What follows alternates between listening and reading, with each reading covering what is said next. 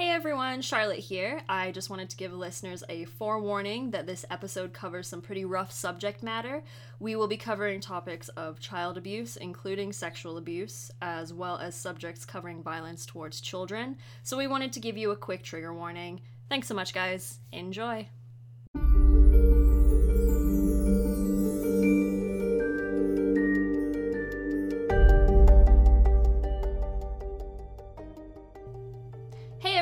I'm Charlotte. And I'm Dina. Welcome to the Grim Curriculum. First and foremost, we just want to say a huge, huge thank you to everyone for your support and your kind words about our first episode.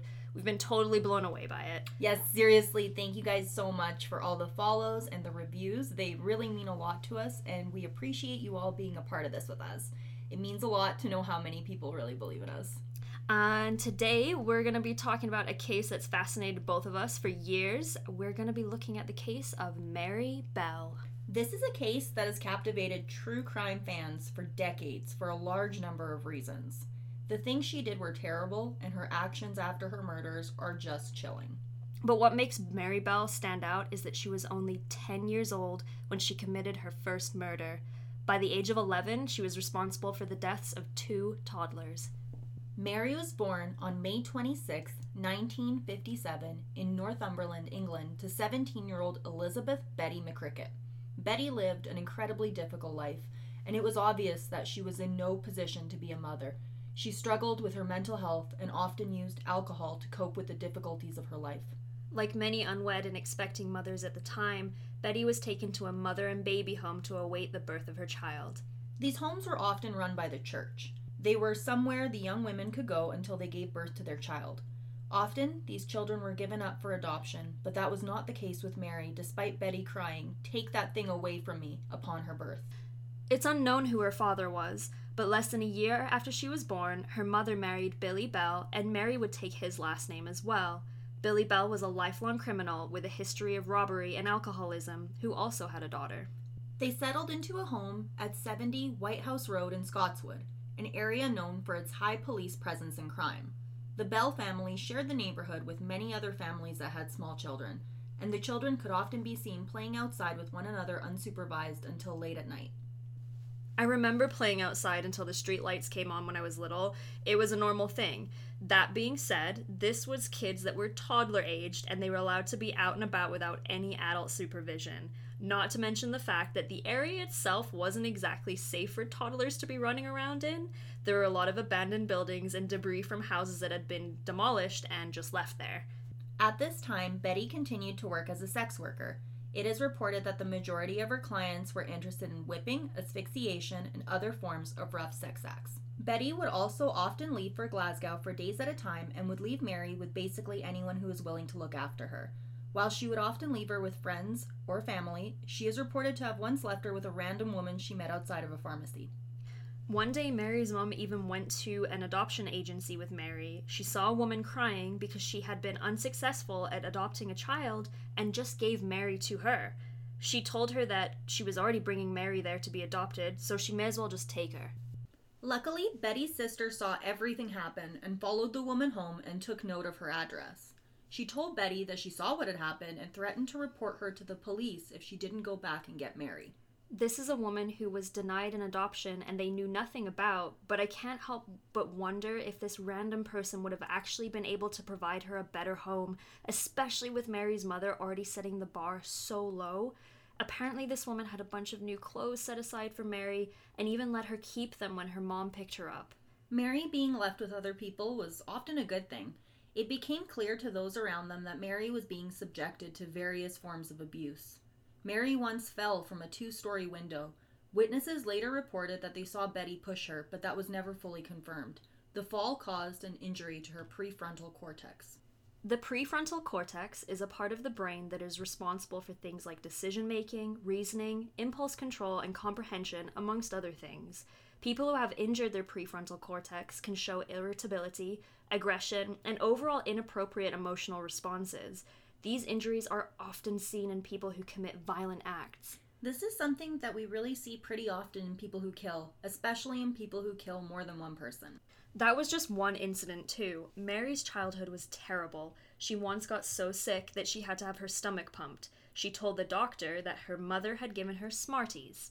One of Mary's five year old friends also later reported that she saw her mother give her what she called Smarties in their backyard. Betty was also known to hit Mary often. There's also the heartbreaking fact that Betty would often sell Mary to her clients. Mary Bell endured abuse on a huge variety of different levels at the hands of multiple people. This can't be surprising considering what she was going through, but Mary had a very difficult time making friends. However, at the age of four, she was able to make friends with a little girl who lived in the same area as her.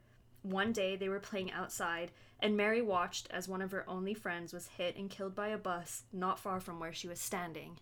As Mary grew older and progressed in school, she gained a reputation as an unpredictable girl with a compulsion for lying. She would have uncontrollable mood swings where she would go from being calm one minute to being loud and violent the next with absolutely no provocation. Mary would get physical with the students, going as far as to have grabbed another child by the throat. As a result, some children would bully Mary while others were simply too afraid to play with her. We really can't go much further into this case without introducing Norma Bell. Norma, no relation to Mary, they just happen to have the same last name, lived next door to the Bell family. By the time they were 10 and 12, respectively, the two were inseparable. Although Norma was the older of the two, Mary was the one who was considered in charge in the friendship. Mary was also reported to have been way more intelligent than Norma, despite the age difference, and Norma would often go along with whatever Mary wanted. On May 11, 1968, 10 year old Mary and 12 year old Norma took a three year old boy named John to the store to go and get some candy. Less than an hour after they left with him, Mary and Norma arrived at a pub with little John who was bleeding from a head wound. They claimed that they found him near some sheds that were outside. An examination upon the boy showed that he had most likely fallen off a ledge, but no further investigation was done and the girls did not get in trouble. Mary later admitted to pushing the boy off the ledge. The very next day, three girls, seven year old Pauline, six year old Susan, and six year old Cindy, were attacked by Mary while playing at a sandbox. Mary apparently choked the three girls, and it was reported that she shoved sand down at least one of their throats. She then approached six year old Cindy and said, What happens if you choke someone? Do they die?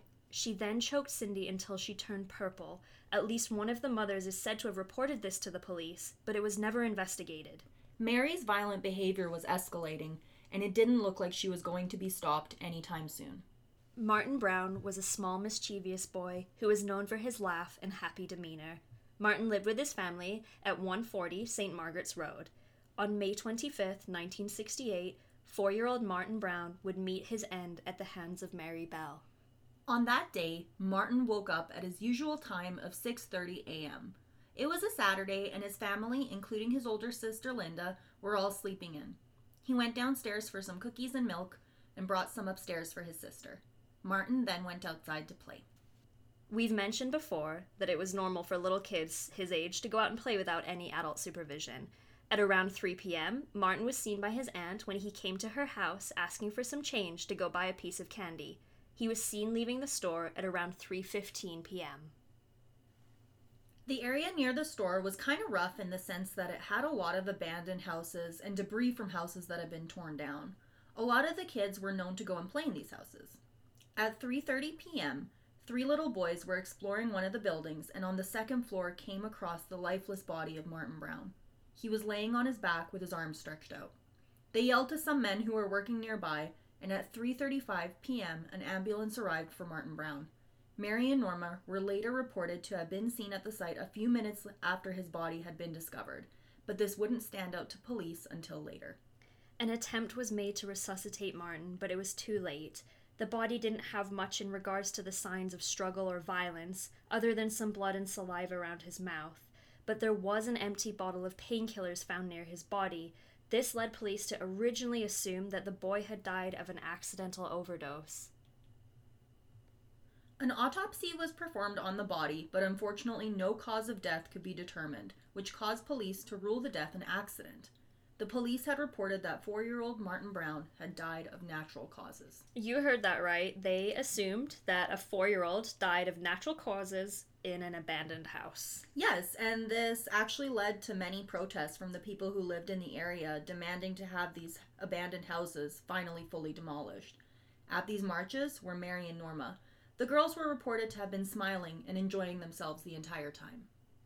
On May 26th, Mary turned 11 years old. She celebrated with Norma at her house. Unfortunately, celebrations were cut short when Norma's father walked in on Mary strangling Norma's little sister. Norma's father shrugged it off as a game the kids were playing, and not much resulted from this.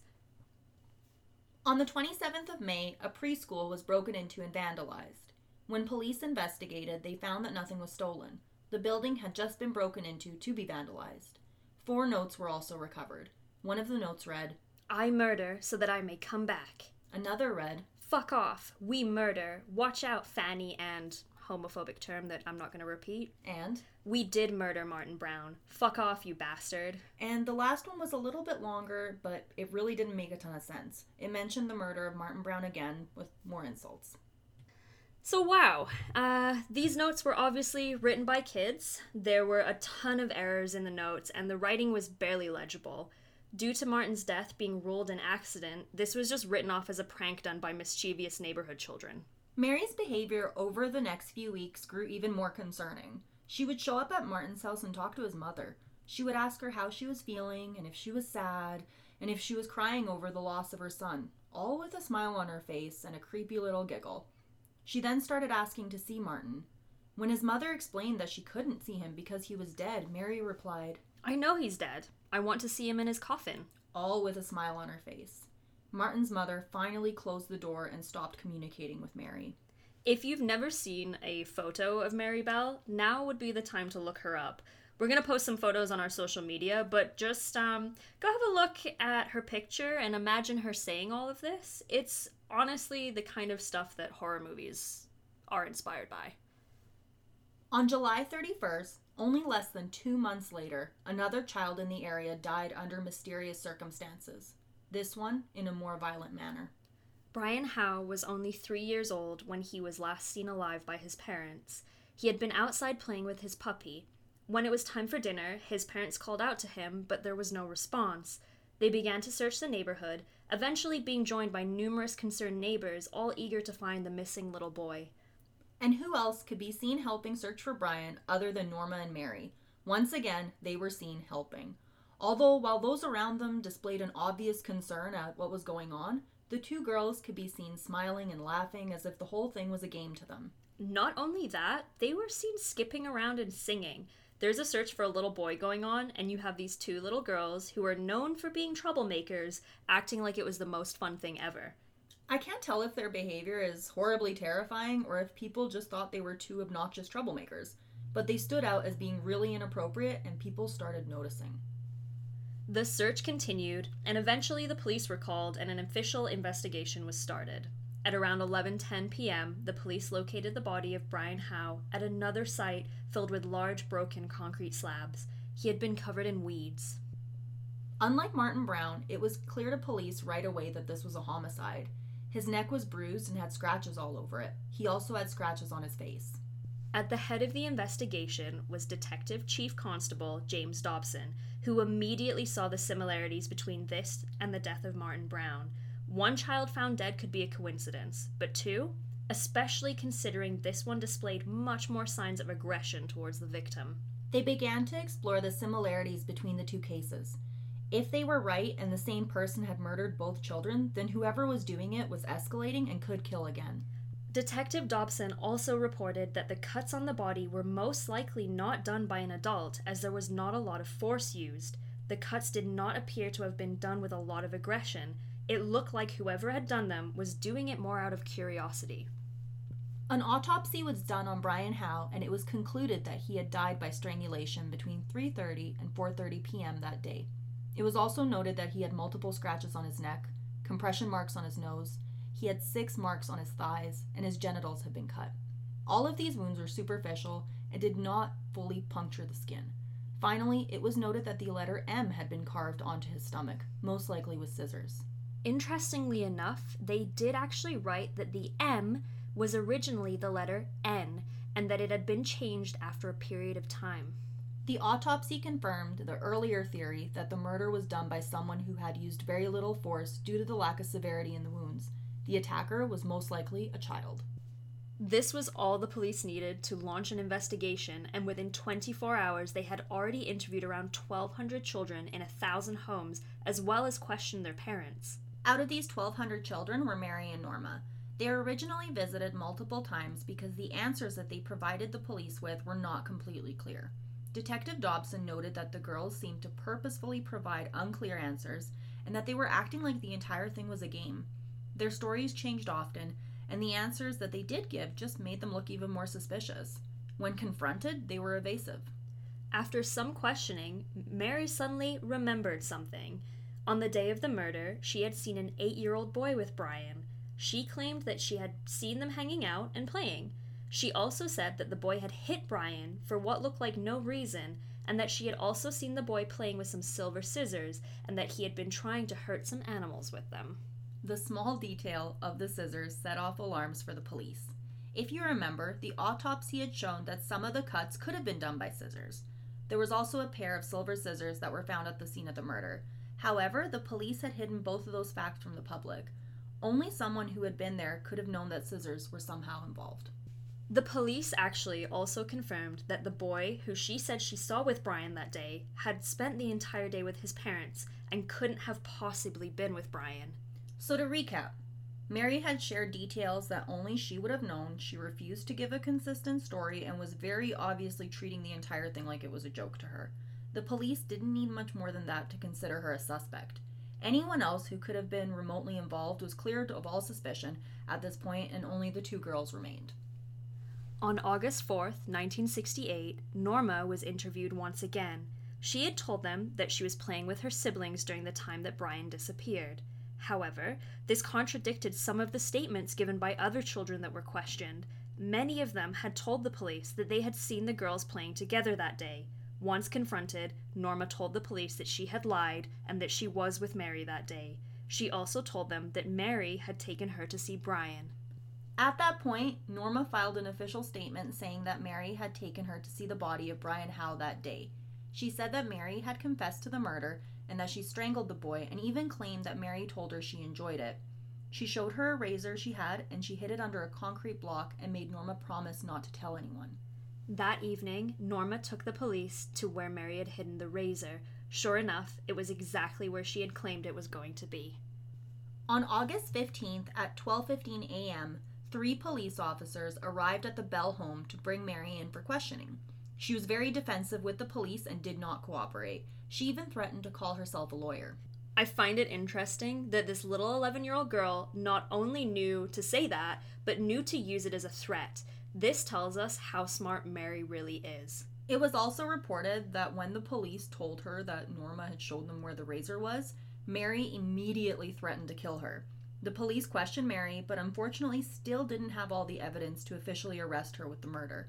A lot of the information that they had was still going off of what Norma had said, and Norma was not really considered to be a trustworthy source. Detective Dobson also ended up attending the funeral of Brian Howe to see if anyone suspicious was there. Of course, Mary Bell was there. Detective Dobson is quoted as saying, Mary Bell was standing in front of the Howe's house when the coffin was brought out. I was watching her, and it was when I saw her there that I knew I dare not risk another day. She stood there laughing and rubbing her hands. I thought, my God, I've got to bring her in. She'll do another one. Uh, he planned to arrest both girls that afternoon. He brought in Mary first, who originally tried to blame Norma for the murder. She claimed that Norma strangled Brian while Mary tried to stop her. However, Norma wouldn't stop and began to scream at her. She claimed that Norma, in a fit of anger, threw Brian, and that was when he died. During the interview, Martin Brown was brought up. The two cases shared a lot of similarities, and the police had suspicions that at least one of the girls had been involved in that murder too. He also told Mary that he suspected her and Norma of breaking into the preschool, and that he believed that they left the notes. Mary admitted to this, but again blamed Norma. Detective Dobson soon had enough evidence to arrest both Mary and Norma for the murder of Brian Howe. By August 21st, 1968, the investigation into the murder of Martin Brown was fully completed. Because the girls were being housed in custody, someone was sent to their school to collect their assignments and paperwork. Upon looking at these assignments, it was clear that the handwriting on the notes that were left at the preschool matched the schoolwork. It even appeared that the girls tried to hide their writing by alternating between writing the notes.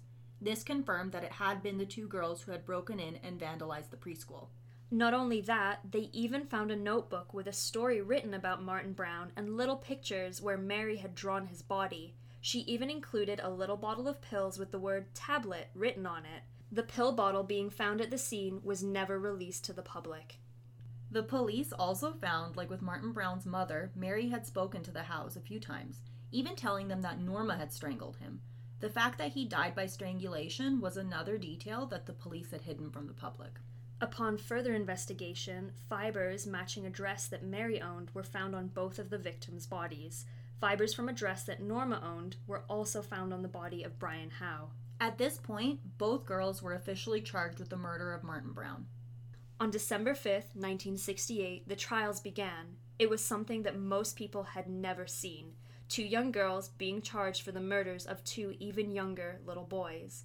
The public almost immediately labeled Mary as guilty. It was Norma that they were unsure about. Remember Mary's mother, Betty? She was at the trial too, and she didn't help. It was reported that she would regularly interrupt the proceedings and cause scenes in the courtroom.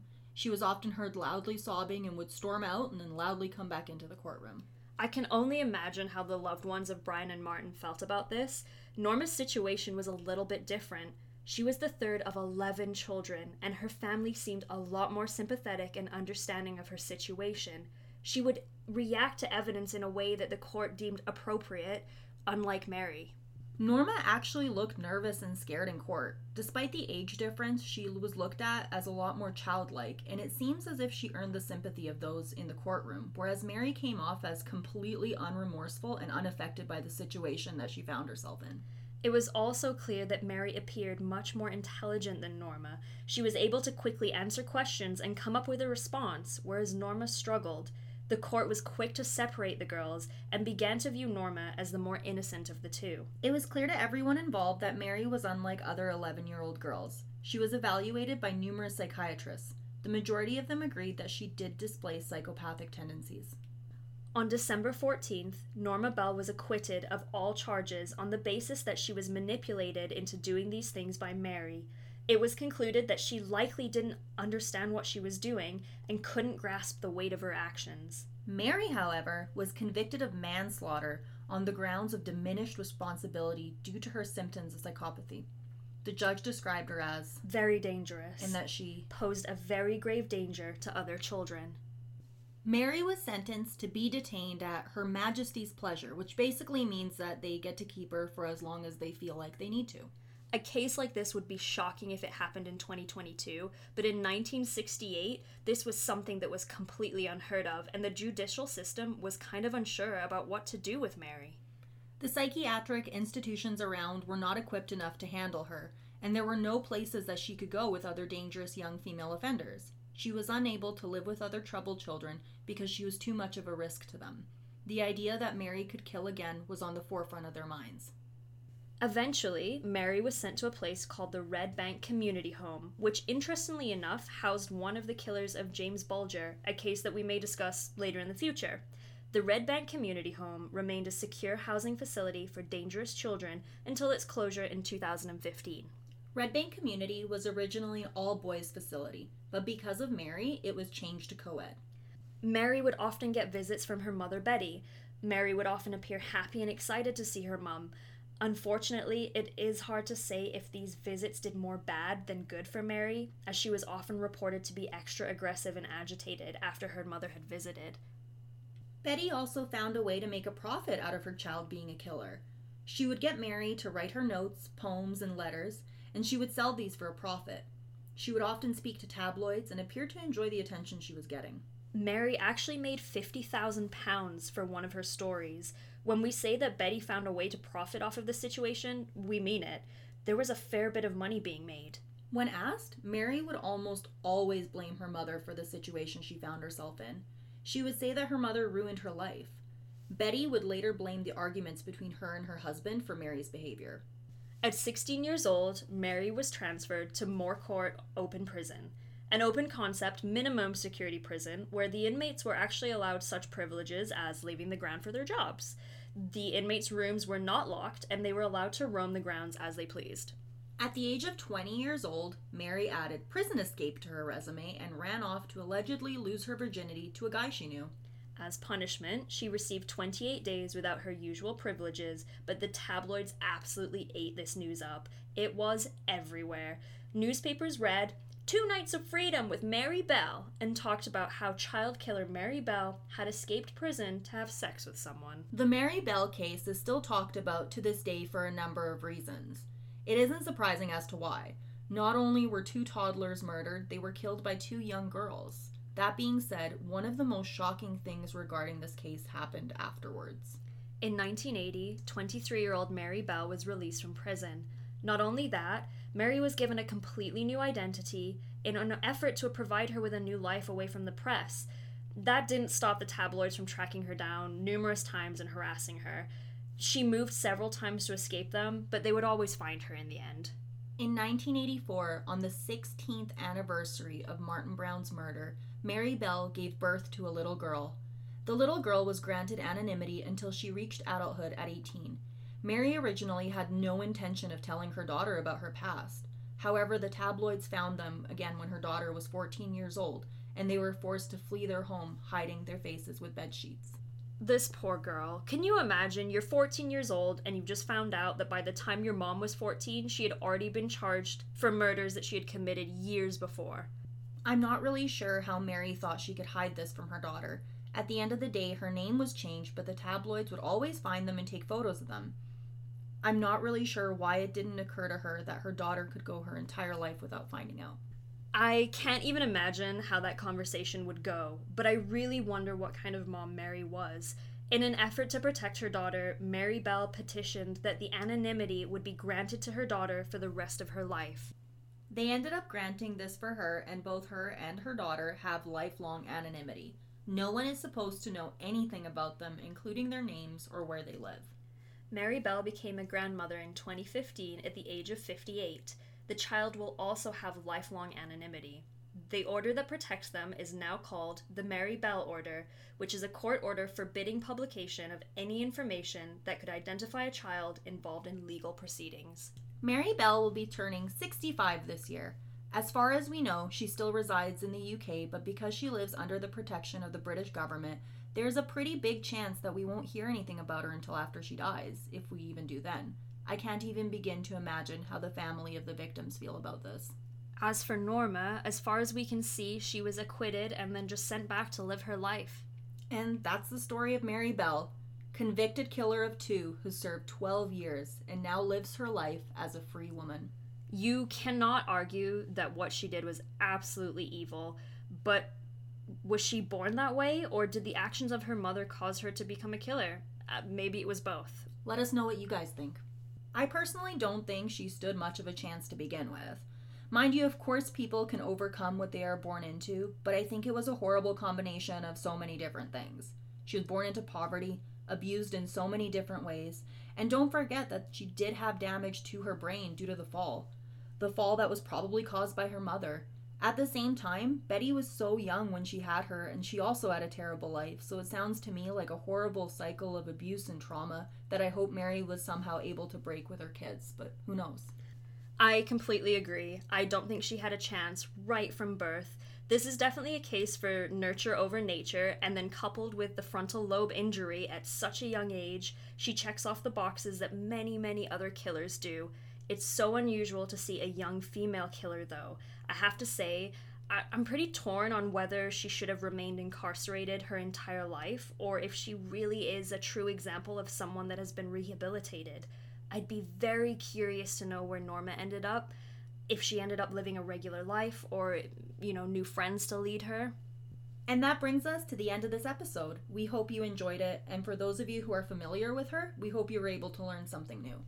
Child killers are both terrifying to think about, but also tragic in their own way. It really brings up the question of whether or not someone can be born evil. Make sure you don't miss out on the Grim Curriculum news by following us on Instagram at The Grim Curriculum and Grim Curriculum on Twitter. You can also find us on social media. I'm Dina V on Twitch, Dina V tweets on Twitter, and Dina V IG on Instagram. And I'm ominous underscore walrus on Twitter and ominous walrus on Instagram. If you really like this episode, please consider giving us a five star review. That would be super cool of you. You should definitely do that. Thanks for listening. This has been The Grim Curriculum.